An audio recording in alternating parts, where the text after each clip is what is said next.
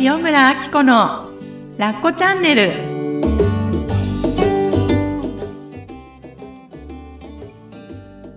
こんにちは塩村あき子です。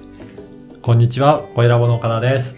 今日も岡田さんにサポートしていただきます。ありがとうございます、よろしくお願いします。よろしくお願いします。あの、前回は、はい。この心理カウンセリングというものにはい。出会って、はい。そのあたりのお話、まあ、はい。主に今までのはい。アッコさんのことをいろいろ聞かせていただいたんですけど、はい。その続きですよね。そうですね。心屋に出会った頃からですかね。はい。そうのですね。話をちょっと続きからお話しいただきたいんですが、はい。うん。実際会いに行って勇気を出して一年ぐらい泳がせといてやっと会いに行って衝撃を受けて。というのは自分のことをそこのセミナーの場でも話す機会っていうのがすごく多かったんですね。うん。あの、受け身型のセミナーっていうよりかは、シェアタイムがあったりとか、実際自分のことをノートにすごく書き出したりとか、うん自分自身のことをたくさん向き合って知ってあげるという経験がものすごく良かったんですよね。であとやっぱりこの自己開示することによって、こう、大丈夫なふりをやめるとうか、ん。愛想笑いをやめるとか、本当の自分の本質により近づいていくっていうような経験をしていったことが、今の自分というか、あの、まあ、ありのままのっていうんですかね、うん。本来の私に近いところに、どんどん近づいていけたきっかけだったんですね。それまでに受けたカウンセリングとはまたはい違った感じを受けたんですかね。うんなんとなく違いましたね。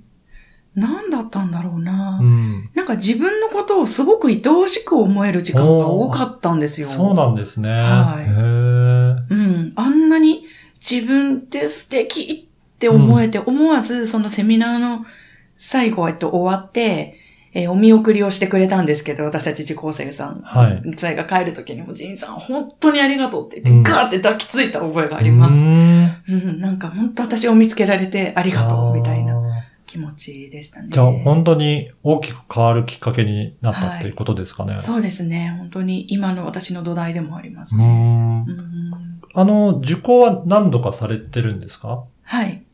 えっ、と、最初に、えっ、と、ワンデーのセミナーがあって、そこが、まあ、入り口というか、はで参加したんですね。で、その次に、2日間のワークショップっていうのがあったんですね。まあ、自己開示っていうのを扱ってるい。と、うん。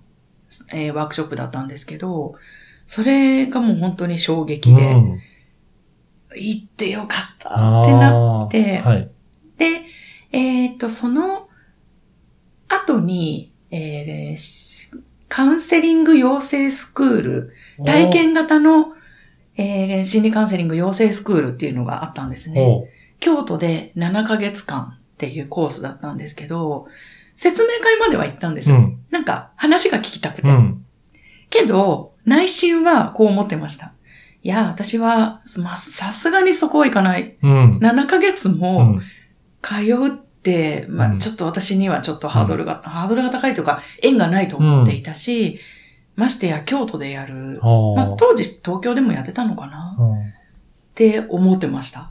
それは、なんかはい、今までは、はい。どちらかと話を聞いてもらう立場から、はい。養成講座っていうことは、はい。カウンセラーとしそうになるっていうことですもんね。そうなんですよ、ね。そうするとそこもやっぱり大きくか違うのかなと思うんですが。違うと思いました。うん。まあ、それも結局1年くらい泳がせてあ、あ、はい。えー、心屋さんが東京でのセミナーはやめて、京都で一本化するって、引きこもる全部の、えーそういうイベあのー講座、セミナーは京都でや。るってなった時に、あやばいってなって、東京でもう会え会いに、参加できないんだと思った時に、なんか腹が決まったんですね。私、自分の、こう、自分自身が整ってきた経験から、これを提供する側に興味があったんですよね。認めたくなかったけど、当時。は。でも、興味がありました。うん。やっぱ伝えていきたいと思いましたね。なんかそこになんか、なんだろうな、受ける側から逆に伝え側になりたいっていうようなきっかけもなんかあったんですかね？それもね、わからないんですけど、うん。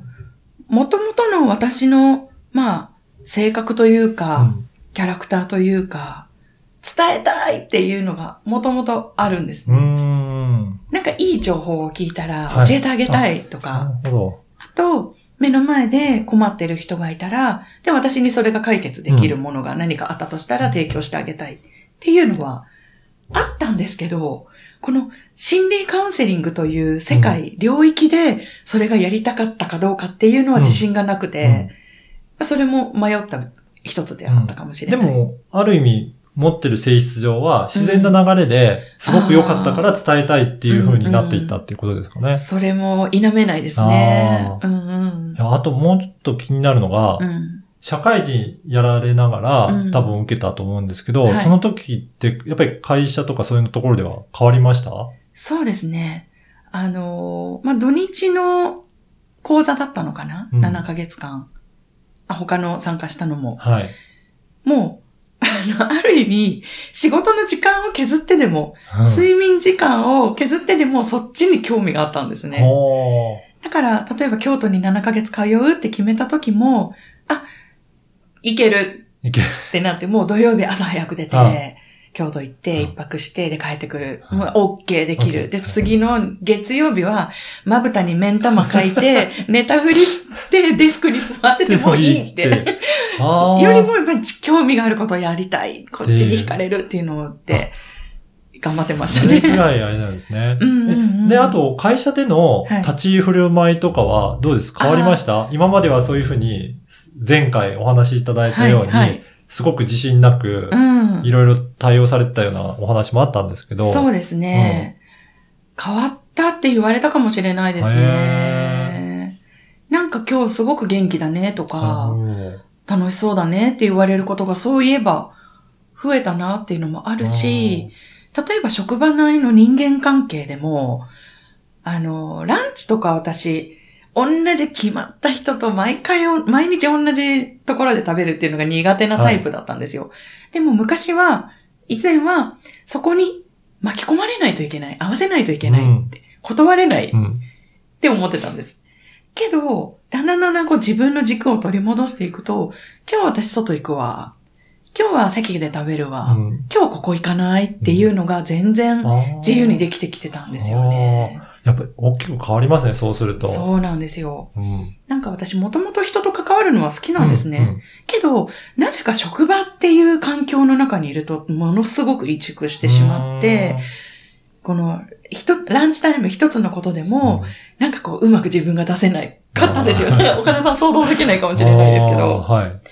でもそれがもっとこう自分らしく伸び伸びできることによって、仕事もスムーズにできるようになったり、それこそ相談ができるようになったごめんなさい、これ合わなかったんですけど、うんうんうんどうしたらいいですかっていうのが、自分の失敗であったとしても、うんフラットに言えるようになったりとか。あ、じゃあ本当にうん自分自身をなんか取り戻してたんですけど、乗りこなすようになってきたっていう感じがあるんですね。そうですね。すごくその実感はあったと思います。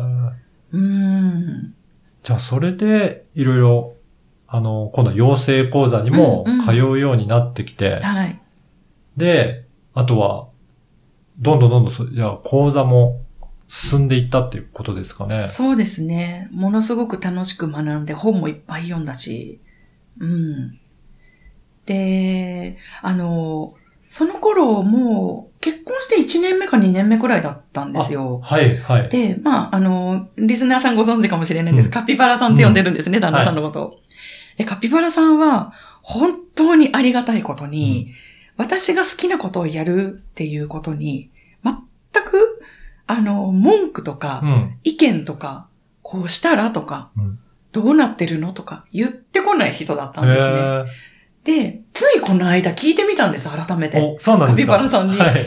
そういえば、あのね、私京都にあの頃通ってたでしょ、うん ?7 ヶ月、うん。突然行くって言ったでしょ、うん。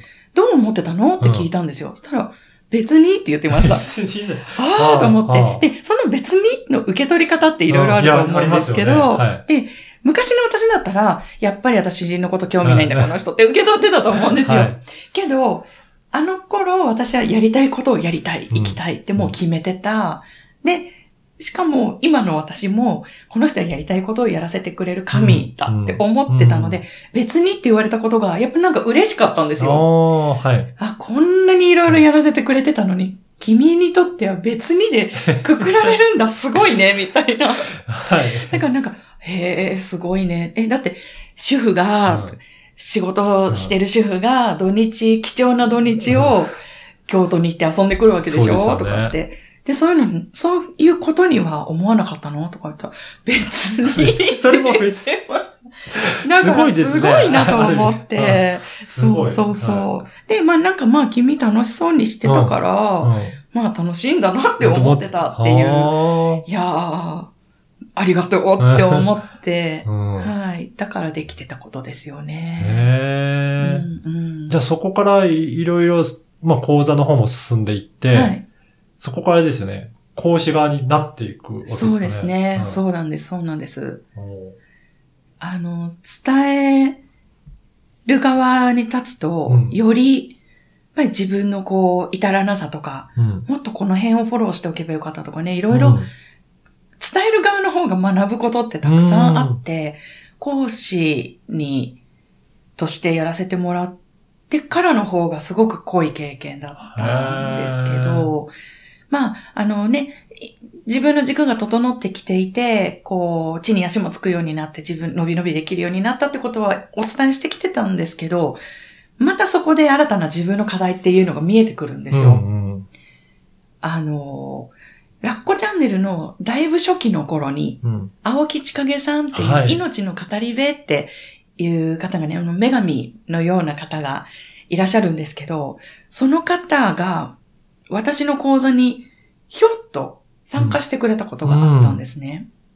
で、まあ、千景さんって何をされてる方かっていうと、まあ、要はあの、ママさんの心を、えっ、と、癒すとか、えっ、と、自分らしさを取り戻すとか、で、あと、赤ちゃんですね。えっと、生まれたばかりの赤ちゃんを育てるお母さんたちの心のサポートだったり、妊娠期だったり、ベビマ、ベビーマチさんのお母女性たちの心を、こう、聞いて癒したりとか、うん心のサポートをされてるっていう方だったんですね。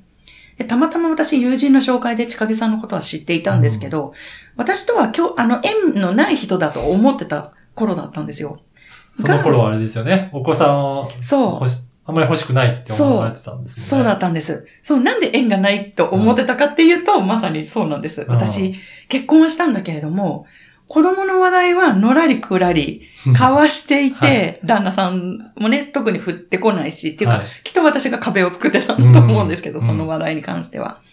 私は、まあ、幼少期ね、自分が辛い思いをしたっていうのもあって、なかなかこう、育てる側に立つっていう自信がなかったし、子供のことが苦手だって思い込んでいたので、こんな冷たい私がお母さんになってはいけないって思ってた頃だったんですね。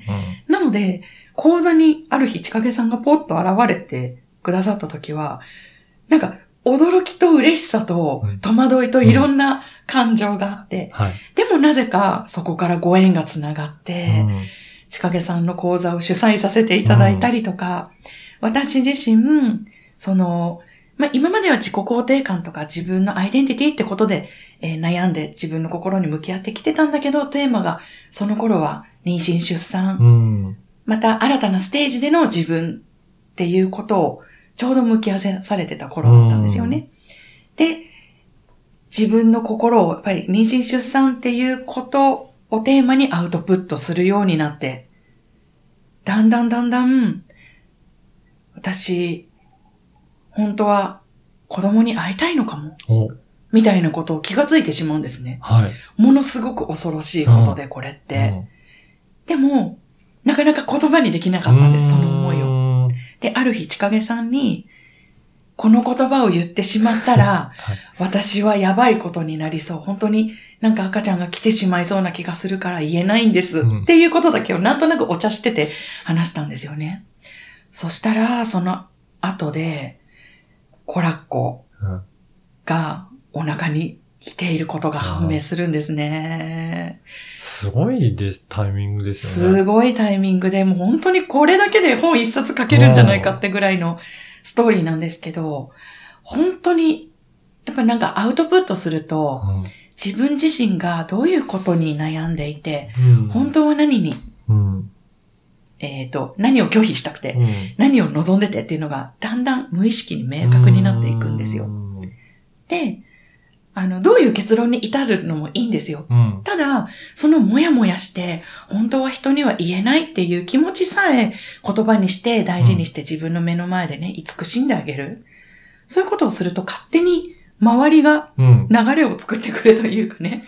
私の場合は本当にもう人の手にはどうしようもできない領域のところからコラッコがやってきて、もうそうですか、そうですか。うんもう受け止めますよって降参したんですけど、その経験が今の私がこう一人の人間として生きていくまた土台になってるんですね。だからいろいろアウトプットしたりとか、うん。なんか表現していくっていうのが、やっぱり相当大切なことなんですね。そう思います。で、それはきっとみんな意識してないかもしれないけど、心の喜びなんですよ。うん。自分の心、気持ちを表現するっていうのは、誰に対して表現するじゃなくて言葉にするとか、受け止めてあげるとか。で、そこの喜びって要は私は輝きだと思っていて、その輝きを光、その、それを浴びてほしいって思うんです。うん皆さんが、皆さん自身に照らされてほしいって思うのは、そこなんですようん、ね。うん。だから周りからじゃなくて、自らっていうことそう、なんですね。自らってことなんですよ。うん。うん。なのでね、あのー本当に自分を知るってなかなか難しいことだったり、クライアントさんたちも本当に悶絶して、本当に嫌ですとか、うん。もうカウンセリングやめたいぐらいですとか言って、まあそういうのも言ってもらってるんですけど、うん、そうだよねって。いいんだよ、やめても。とか。うん。でも、やっぱりそのなんか、苦しみの中にある本当の一縷の光、うん。自分自身の輝きっていうのを自分で見つけてもらえたら、うん。きっともうあとは幸せにしかならないと思うので、うん。なんか本当にざっくりなんですけどね、そう、なんか。なんか最初に感じられた自分を乗りこなすっていうのが、はい。まさにだんだんそういう風になってきたっていう感じですかね。ああ、確かに、まさにそうですうね。ん。自分のこと知って、うんで、アウトプットして、それがだんだん自分の心にも響いていってっていうことで、うんうそうですね。なんか変わってくる感じですかね。そうですね、本当そうです。だから、他人に何かを言われるとか、うん他人の評価とか、まあ、どうしても人間は気になるんですけど、うんそこに引っ張られすぎず、うん。まあ、頭の片隅で置いておくぐらいにして、で、自分はどう思ってるの？自分はどうしたいの、ってそこを大切にできる生き方ができるんですよね。うん。そしたら最強じゃないですか？そうですよね。うん。あ、じゃあ、これからやることも、やっうん。ぱりそのあたりが中心になるっていうことですよね。もうまさにそうです。いや、この2回で、はい。すごい。だいろいろ語っていきましたが濃、かったですね、すごい。はいはい。本当にこのカウンセリングのきっかけから、まあ、はいもう幼少期の頃から、はい。遡って、本当ですね。はい。で、現在に至るまでの、うんそうですよね。うんうんでも、その中からどういうふうにされてきたかってわかるし、はい今後どうしていきたいかっていうところも、はいなんか入ってきてたのかなと思うので、そうですね。ちょっといよいよ次回から、はい。今後どうしていくかとか、ドキ。まだ、まだ決まってないんですよね。そうですね。具体的にこれっていう形ではないんですけど、でも、あの、ビジョンとしては、はい。いろいろあるので、またおぜ話ひ。そのあたりからお話しいただければと思いますので、はいぜひ次回ぜひもよろしくお願いします。はい。よろしくお願いします。ありがとうございました。ありがとうございました。